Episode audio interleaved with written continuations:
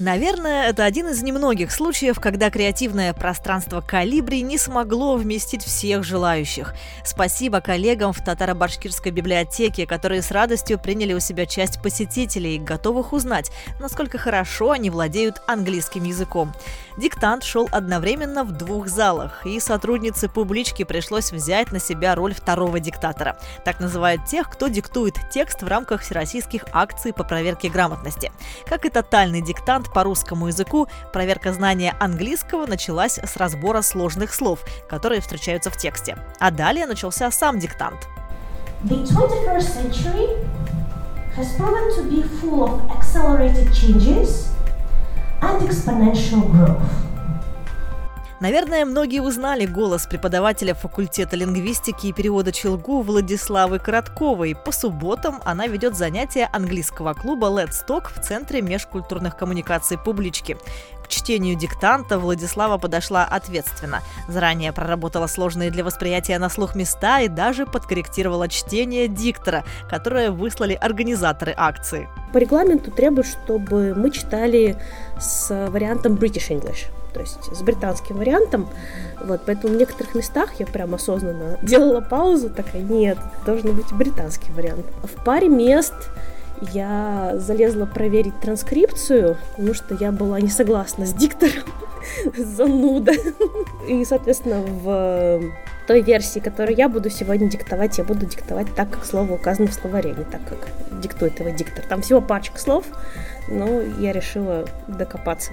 Кстати, именно из-за британского произношения у многих участников возникли трудности. Студенты-лингвисты, которые писали диктант, признаются, что нашему слуху проще понять американский английский, хотя сам текст не показался им трудным, говорят студентки Челябинского педагогического колледжа Дарья Алексеева и Евгения Серова. Не так уж и сложно, как ожидалось, наверное. Ну да. Английский учить проще, когда ты на американском акценте говоришь, потому что это более разговорный такой, простой. Даже американцам сложно понять британский акцент. Американский все-таки в нем слышны буквы, в нем понятно именно составляющее слова, а в британском зачастую проглатываются буквы. А в школах ведь учат британский английский. Да, да. Но при этом все равно у меня учителя говорили и на американском спокойно. По звучанию всегда американский легче, потому что в британском это надо жить в Британии, чтобы понимать. В английском очень много диалектов и акцентов разных. Американский он понятен большинству mm-hmm. все-таки. Диктант по английскому языку в этом году состоял из четырнадцати предложений и был посвящен важным компетенциям двадцать первого века, необходимым для успешного личностного и профессионального развития обучающихся.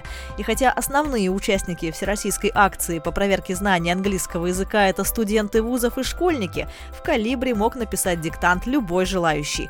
Такой возможностью воспользовалась преподаватель частной английской школы, репетитор Ксения Демина. Для меня и проверка, и поддержка, и пункт для мотивации. Мотивации, какие-то новые горизонты, в том числе, может быть, новые люди, новое место. Вот я впервые в этом пространстве, очень приятно.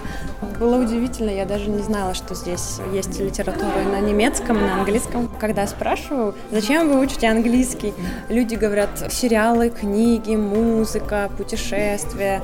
Очень классно владеть языком и жить в России, и, например, путешествовать или взаимодействовать с людьми из разных стран, из разных культур, и также преподавать языки. Не секрет, что, изучая иностранные языки, мы улучшаем память, развиваем мышление, расширяем кругозор и учимся лучше понимать носителей языка. Сегодня это крайне важное умение. На занятиях в «Колибри» вы сможете начать говорить на белорусском, английском, немецком и даже освоить китайскую письменность. Приходите, это бесплатно и очень интересно.